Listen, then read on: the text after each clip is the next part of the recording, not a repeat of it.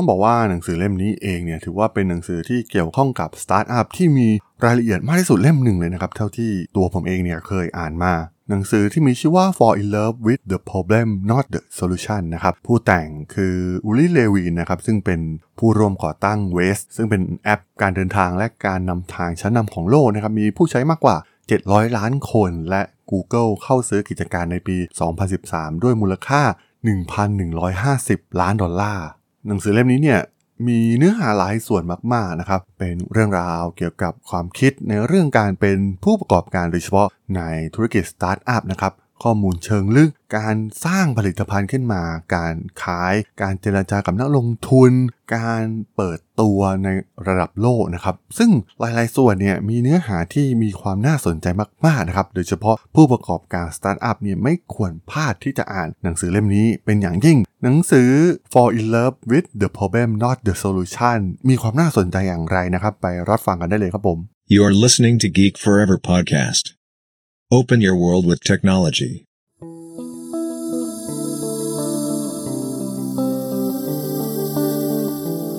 This is GeekBook.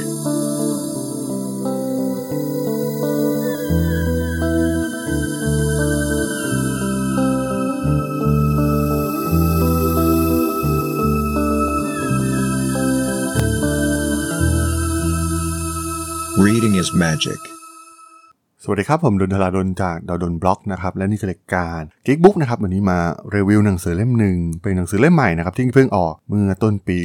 2023 ในเดือนมกราคมที่ผ่านมานะครับก่อนหน้านี้เรียกได้ว่ามันมีหนังสือหลายเล่มนะครับที่เกี่ยวข้องกับเรื่องราวของสตาร์ทอัพมีผู้ร่วมก่อตั้ง นักลงทุนหรือว่าคนที่เกี่ยวข้องต่างๆ มากมายนะครับเคยเขียนหนังสือที่เกี่ยวข้องกับการสร้างสตาร์ทอัพขึ้นมา แต่ว่า มันไม่มีรายละเอียดเหมือนในเล่มนี้นะครับ ซึ่งผมลองอ่านมาหลาย ๆ เล่มเนี่ยหนังสือเล่มนี้เนี่ยมีรายละเอียด โอ้โหปลีกย่อยเยอะมากๆนะครับ โดยเฉพาะการสร้างบริษัทสตาร์ทอัพขึ้นมาเป็นยูนิคอร์นซึ่งตัว Uri Levine เองเนี่ยไม่ใช่เพียงแค่เป็นผู้ร่วมก่อตั้ง Waze เพียงเท่านั้นนะครับ ที่ถูก Google ซื้อไปในปี 2013 เพราะว่าเขาเองเนี่ยยังปั้นยูนิคอร์นขึ้นมาอีกตัวนั่นก็คือ m o v i t นะครับ รวมถึงก็ยังมีแอปอีกหลายตัวนะครับที่อูลิเองเนี่ยได้เข้าไปเกี่ยวข้องนะครับ แล้วก็ปั้น มันขึ้นมาได้รับการระดมทุนจากนักลงทุนมากมายนะครับ เรียกได้ว่ามีประสบการณ์เยอะมากๆนะครับ ชื่อหนังสือนะครับก็คือ Fall in Love with the Problem Not the Solution นะครับ ซึ่งมันเหมือนเป็น guidebook สำหรับผู้ประกอบการนะครับ โดยเฉพาะกลุ่มคนที่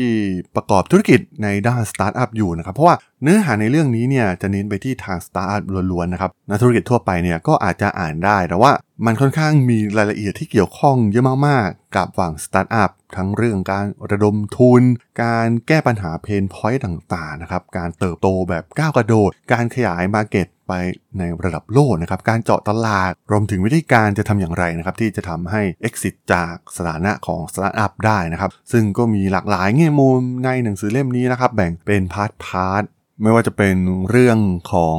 การตกหลุมรักกับปัญหาไม่ใช่ทางออกนะครับ ตามชื่อหนังสือว่ามันมีที่มาอย่างไรนะครับ รวมถึง การเริ่มต้นก็คือการเดินทางของความล้มเหลว หลายๆสตาร์ทอัพเนี่ยเส้นทางมันไม่ได้โรยด้วยกลีบกุหลาบนะครับ วิธีการที่จะ disruption อุตสาหกรรมเก่าๆทำอย่างไร การดำเนินการธุรกิจในเฟสต่างๆนะครับ เรื่องของการระดมทุน การจัดการนักลงทุน หัวข้อที่น่าสนใจหัวข้อหนึ่งก็คือ เรื่องของการจ้างพนักงานรวมถึงการไล่พนักงานออกนะครับ ก็เป็นสิ่งสำคัญมากๆนะครับในการทำธุรกิจสตาร์ทอัพ การหา Product Market Fit นะครับ ซึ่งมีเนื้อหาในส่วนนี้เยอะมาก ๆ ในหนังสือเล่มนี้ การเข้าถึงผู้ใช้หลักพันล้านคนทำอย่างไร การ Go Inter การขยายตลาดไปยังทั่วโลก และบทสุดท้ายเรื่องของการ Exit ซึ่งเนื้อหาในหนังสือเนี่ยมันก็มีรายละเอียดเยอะมากๆนะครับ ผมก็มีการบุ๊กมาร์กเนื้อหาที่น่าสนใจไว้ที่จะมาเล่าให้ฟังในพอดแคสต์ EP นี้นะครับ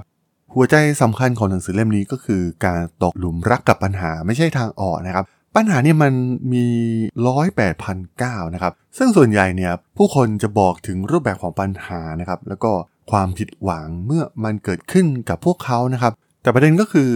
เราจะวิเคราะห์ได้อย่างไรนะครับ ว่าปัญหานี้เนี่ยมันควรค่าแก่การแก้ไขหรือไม่ มันควรที่จะสร้างมาเป็นโมเดลธุรกิจหรือไม่นะครับ มันมีตัวอย่างนะครับปัญหาที่ผู้คนต่างเผชิญอยู่ทุกวัน และถ้ามันเป็นไปได้เนี่ยวันละสองสามครั้งนะครับ เช่น ระหว่างเดินทางไปสำนักงานและการเดินทางกลับนะครับ ซึ่งมันอาจจะเป็นสิ่งที่ยิ่งใหญ่นะครับ มันเป็นตัวอย่างที่ชัดเจนของ Waze นั่นเองนะครับ แอปนำทางโดยเฉพาะเรื่องของการจราจรที่ตอนนั้นเนี่ยไม่มีใครทำนะครับ Google Map เองเนี่ยก็ไม่มีในส่วนนี้อยู่ ซึ่งเมื่อ Google เองเนี่ยมาคุยกับทีมของ Waze ในปี 2013 นะครับ ลาลิเพจ CEO ของพวกเขากล่าวคำที่น่าสนใจนะครับ นั่นก็คือโมเดลแปรงสีฟัน เพราะว่ามันเป็นสิ่งที่เราต้องใช้วันละสองครั้งนะครับ ซึ่งมันเป็นสิ่งที่เวสเป็นอย่างแท้จริง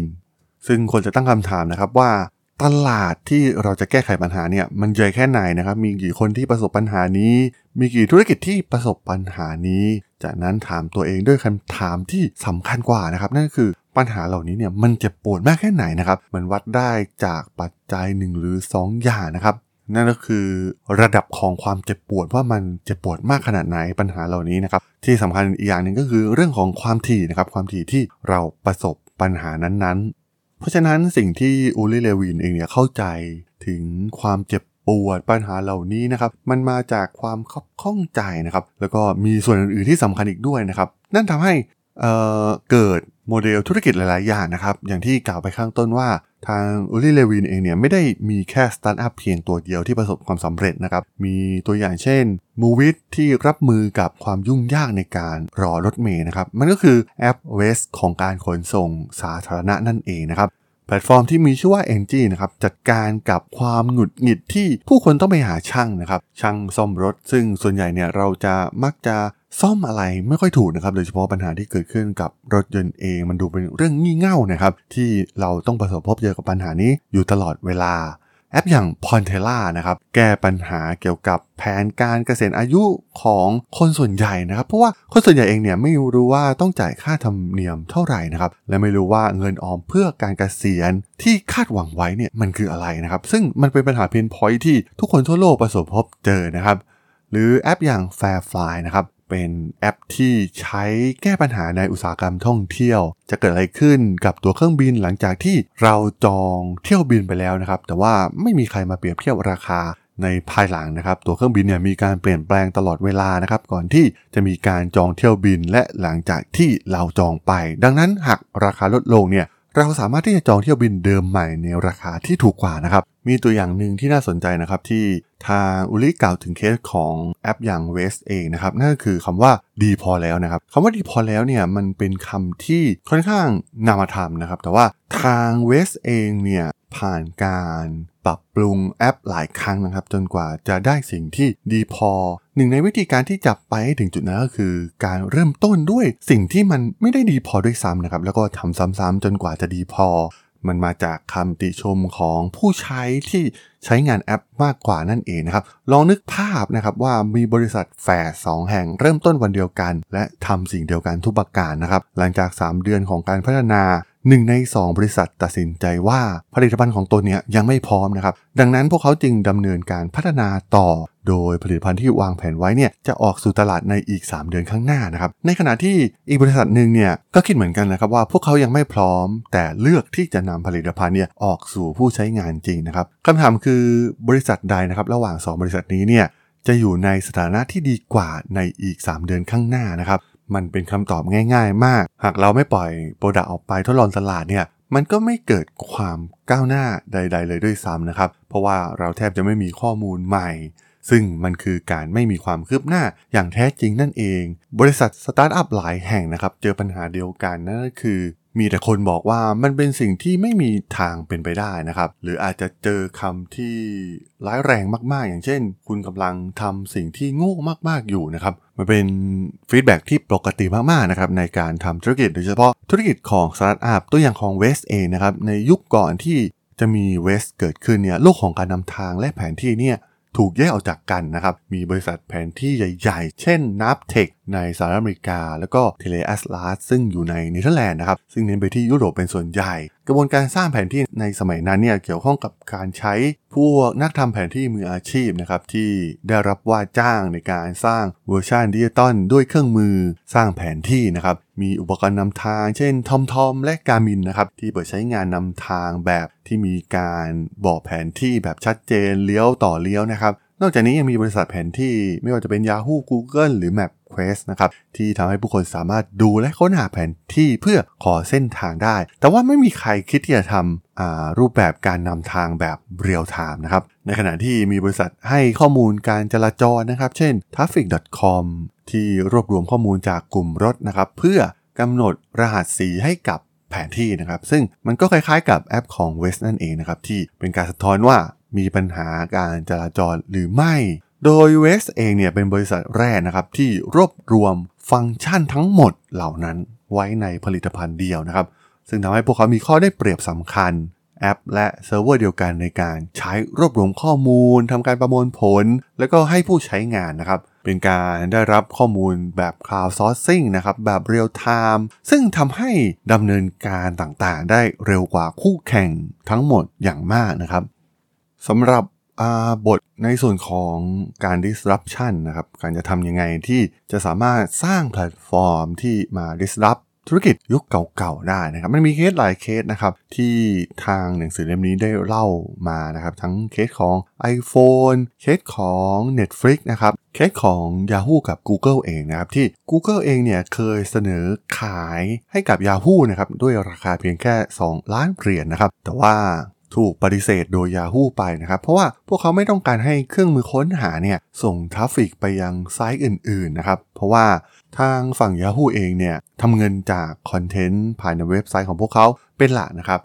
เพราะว่าอัลกอริทึมของ Google เองเนี่ยผลักดันให้ผู้คนคลิกไปยังเว็บไซต์อื่น ๆ ซึ่งพอคิดจะซื้อต่อหลังเนี่ยมันก็ไม่ได้แล้วครับ เพราะว่ามูลค่าของ Google เองเนี่ยเป็นมูลค่าที่สูงขึ้นมาก แล้วก็ทำรายได้ อย่างมหาศาล ในตอนหลังเนี่ย Yahoo เข้าซื้อกิจการ search engine อีกแห่งก็คือ Inktomi นะครับ เพื่อที่จะมาต่อสู้กับ Google แต่ว่ามันก็ช้าไปซะแล้วนะครับ สุดท้าย Yahoo ก็ถูกขายให้กับธุรกิจอินเทอร์เน็ตของ AOL 4,480 ล้านเหรียญสหรัฐนะครับ เมื่อดูถึงการแข่งขันในวันนี้นะครับ มันอาจจะมองว่าเป็นความผิดพลาดครั้งใหญ่ แต่ว่าไม่ไม่มีใครรู้นะครับว่าจะเกิดอะไรขึ้น ถ้าหาก Yahoo ตอบตกลงที่จะซื้อ Google ทุกอย่างจะยังคงเหมือนเดิม หรือไม่นะครับไม่มีใครรู้นะครับ แน่นอนนะครับมันเกิดเคสเดียวกันกับ West เองนะครับที่ Google ได้เข้าซื้อกิจการในปี 2013 ด้วยมูลค่า 1,150 ล้านดอลลาร์นะครับ มีคนหลากหลายนะครับที่มาถามอูลิเลวินเองว่ามันเป็นการตัดสินใจที่ถูกต้องหรือไม่นะครับ บริษัทจะมีมูลค่ามากกว่านี้ไหม ถ้าเก็บไว้และขายในปีต่อมาคำตอบของอูลิเนี่ยง่ายมากๆนะครับ มันมีเพียงแค่2ช้อยก็คือ ตัดสินใจถูกต้อง และอีกช้อยหนึ่งก็คือไม่มีการตัดสินใจใด ๆนะครับ เพราะว่าเมื่อ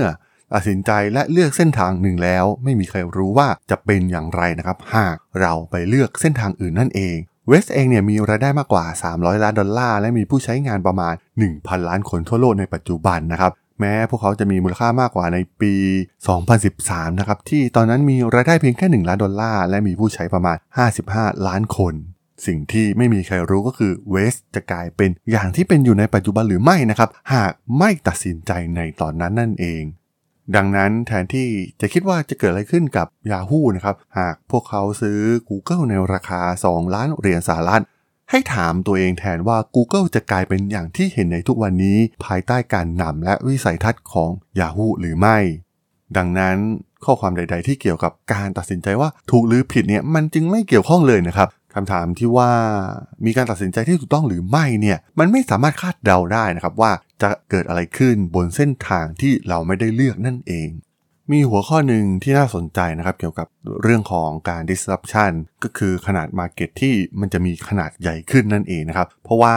การ disruption เนี่ยมันเป็นการเปลี่ยนแปลงในดุลยภาพของตลาดนะครับ ซึ่งตลาดใหม่เนี่ยมันอาจจะมีขนาดที่ใหญ่กว่าและดีกว่าตลาดเดิมมาก ซึ่งนั่นคือความสวยงามของการ disruption นะครับ เพราะว่าโอกาสนั้นยิ่งใหญ่มากกว่าภัยคุกคามเสมอนะครับ หลังจากที่ Uber เนี่ยเริ่ม disrupt ธุรกิจการขนส่งนะครับ ตลาดก็เติบโตขึ้นเป็น 10 เท่า ซึ่งในตลาดที่ใหญ่กว่าเดิม 10 เท่าเนี่ยมันมีที่ว่างอยู่แล้วนะครับสำหรับบริษัทอย่าง Uber Lyft หรือว่า t t หรือแม้กระทั่ง Grab ในเอเชียตะวันออกเฉียงใต้นะครับ เพราะว่าวันนี้เนี่ยมีการเรียกแท็กซี่ปกติมากกว่า Uber ถึง 3 เท่า ดังนั้นในขณะที่ผู้ขับแท็กซี่ทั่วโลกเนี่ยพยายามต่อสู้กับการเข้ามาของ Uber ในตลาดของพวกเขา ความจริงก็คือโอกาสสำหรับแท็กซี่ธรรมดานั้นมันยิ่งใหญ่มากๆนะครับกว่าภัยคุกคามที่มาจากแอปอย่าง Grab นั่นเอง ซึ่งรูปแบบนี้เนี่ยมันคล้ายๆกันในแทบจะทุกตลาดนะครับ การจองตั๋วออนไลน์ การจองโรงแรม หรือว่าธุรกิจอื่นๆนะครับที่เข้ามา disrupt ธุรกิจเดิม มันจะมีขนาดที่ใหญ่กว่าเดิม แล้วก็มีโอกาสที่ใหญ่กว่าเดิมมากๆนะครับสำหรับผู้เล่นเดิมๆ และมันมีคำถามที่น่าสนใจนะครับว่าเหตุใดบริษัทที่มีอยู่ในธุรกิจเดิมๆเนี่ยจึงไม่สามารถที่จะเปลี่ยนแปลงตัวเองได้นะครับ ซึ่งส่วนนี้เนี่ยผมว่าใครที่อยู่ในองค์กรขนาดใหญ่หลาย ๆ แห่งเนี่ยก็น่าจะประสบพบเจอกับปัญหาเดียวกันนะครับ พวกเขาแทบจะ ไม่ต้องการทำลายตลาดเดิมของตนเอง เพราะว่ามันเป็นแหล่งทำเงินของพวกเขามาอย่างยาวนานนะครับ ธุรกิจขนาดใหญ่หลายๆแห่งเนี่ยมันมีต้นทุนที่สูงเกินไปนะครับที่จะสูญเสียตลาดที่พวกเขาสร้างขึ้นมาได้นะครับจึงน้อยนะครับที่บริษัทใหญ่ๆเนี่ยจะคิดจะมา disrupt ในตลาดตนเอง ซึ่งมันก็มีบางเคสที่เกิดขึ้นนะครับที่สามารถ disrupt ตลาดของตนเองก่อนที่จะถูกแย่งได้นะครับ ก็มีหลายๆเคสที่น่าสนใจนะครับ มันมีความท้าทายสำคัญสำหรับองค์กรเก่าๆ ยักษ์ใหญ่หลาย ๆ องค์กรนะครับ ไม่ว่าจะเป็นเรื่องของ DNA ของบริษัทนะครับ เพราะว่าบริษัทขนาดใหญ่เนี่ยมีความเสี่ยงน้อยกว่านะครับหากต่อสู้ในเกมของพวกเขา รวมถึงการขาดจิตวิญญาณในเรื่องของการเป็นผู้ประกอบการนะครับ ใครที่คิดจะเป็นผู้ประกอบการเนี่ยมักจะเป็นตัวสร้างปัญหานะครับ เพราะว่าพวกเขาเหล่านี้เนี่ยมักจะอยู่ได้ไม่นานในองค์กรขนาดใหญ่ ดังนั้นจึงถูกกำจัดออกไปซะก่อนนั่นเองนะครับ และส่วนสำคัญอีกส่วนหนึ่งก็คือเรื่องของอีโก้นั่นเองนะครับ เมื่อเรามีผลิตภัณฑ์ที่มันทำเงินอยู่แล้วนะครับ การที่มีคนมาบอกว่า